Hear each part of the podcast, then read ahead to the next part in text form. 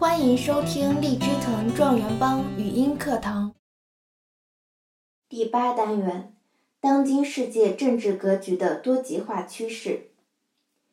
第二十五课：两极世界的形成。第一部分：从盟友到对手。一、雅尔塔体系确立。第二次世界大战后期，在雅尔塔等国际会议上。美、英、苏等国讨论了结束战争、处理战争遗留问题和战后和平等问题，达成若干协议，形成以美苏为主导的国际关系新体系。基础：美苏势均力敌。实质：美苏两国分天下，划分势力范围。作用：奠定了战后世界两极格局的框架。二。第二次世界大战改变了世界主要国家政治力量的对比。二战后，西欧和日本衰落，美国成为资本主义世界霸主，苏联的实力不断增强，社会主义国家在世界上的影响日益增大，引起了西方国家，特别是美国的敌视。三，美苏两国在社会制度和国家利益上的矛盾日益加剧，苏联成为美国称霸世界的最大障碍。四，主观上，战后美苏两国都抱有在世界范围内扩展势力的战略目标。一九四七年三月，美国总统杜鲁门在国会发表演说，提出要以遏制共产主义作为国家政治意识形态和对外政策的指导思想，被称为杜鲁门主义。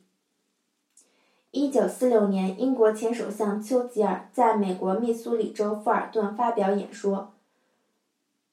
呼吁西方国家共同对付苏联，发出了以美国为首的西方国家对苏联等社会主义国家实行冷战的最初信号。第二部分：美苏冷战。一、美国对苏联的冷战。含义：以美国为首的西方资本主义国家对苏联等社会主义国家采取了除武装进攻之外的一切敌对行动。信号。丘吉尔的铁幕演说表现开始的标志。一九四七年三月的杜鲁门主义，这是政治上、经济上马歇尔计划，目的帮助西欧恢复经济，扶持和控制西欧国家，企图用马歇尔计划拉拢东欧国家，根本目的就是稳定资本主义阵脚，遏制共产主义。这是由美国国务卿马歇尔提出的。军事上成立北约组织。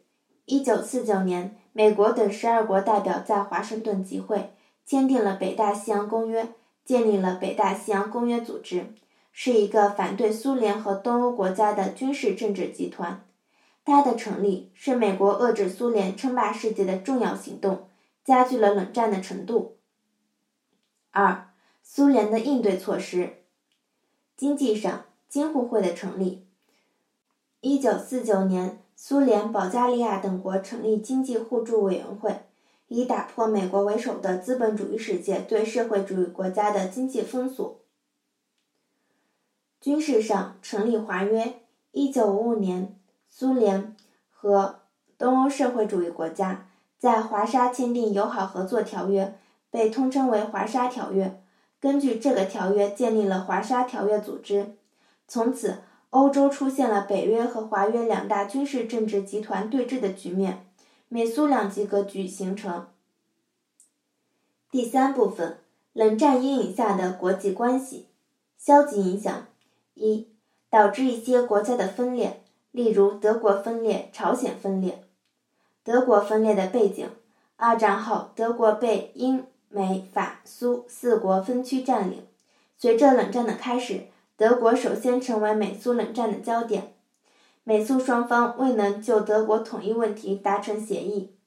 一九四九年，在美国和苏联的支持下，德国西部和东部先后成立了德意志联邦共和国和德意志民主共和国。朝鲜分裂的背景：一九四五年日本投降后，美苏两国以北纬三十八度线为界，分区占领朝鲜半岛的南部和北部。分裂。在朝鲜半岛南部和北部分别建立了大韩民国和朝鲜民主主义人民共和国，从此朝鲜半岛处于分裂状态。发展：一九五零年，朝鲜战争爆发，中国的安全受到严重威胁。为了抗美援朝、保家卫国，中国人民志愿军开赴朝鲜前线，美国被迫签订停战协定。二，加剧了世界的紧张局势，形成了全面冷战和局部热战的局面，引发了美苏之间的军备竞赛。全面冷战和局部热战相交织，造成世界局势动荡不安，严重影响了世界的和平与发展。例如朝鲜战争、古巴导弹危机、越南战争。第一个朝鲜战争，一九五零年，朝鲜南北双方爆发内战，美国组成所谓联合国军，直接参与朝鲜内战，严重威胁中国安全。一九五零年十月，中国人民志愿军进行了抗美援朝战争。一九五三年七月。战争双方在板门店签订停战协定，战争结束。特点是二战后以美苏冷战为背景的第一次大规模局部战争。第二个侵略战争。第二次世界大战后，法国殖民者重返越南，越南人民在越南共产党的领导下英勇抗击，迫使法国殖民者撤出。时间：一九六一年至一九七三年。在越南军民的英勇抗击下，美军被迫于1973年撤出越南。第三个，在中国的扶蒋反共。第四个，古巴导弹危机。1962年，苏联开始向古巴运送导弹，准备在古巴建立导弹基地，以改变苏联在核力量对比中的不利地位。结果，美国武装封锁古巴，经过对峙和谈判。苏联最终从古巴撤走导弹，危机结束。第二大点积极影响：第一个，美苏两国未发生大规模的直接武装冲突，从而避免了新的世界大战的爆发；第二个，不同社会制度国家在长期共存中，都不同程度的从对方身上借鉴了经验，吸取了教训，并用于内部的调整和改革，推动了世界的整体发展。第三点，为摆脱美苏的控制和争夺，亚非拉发展中国家的不结盟运动形成，第三世界由此崛起。第四点，为摆脱美苏的控制和争夺，一些区域性合作组织，如欧共体、东南亚国家联盟等开始形成。本课要旨：一、第二次世界大战后，美苏从战时盟友变为冷战对手；二、北约和华约的建立标志着两极格局的形成。三、冷战时期，虽然世界局部地区爆发了热战，但美苏两国间并没有发生大规模的直接武装冲突。更多学习资源，请关注微信订阅号“荔枝藤”。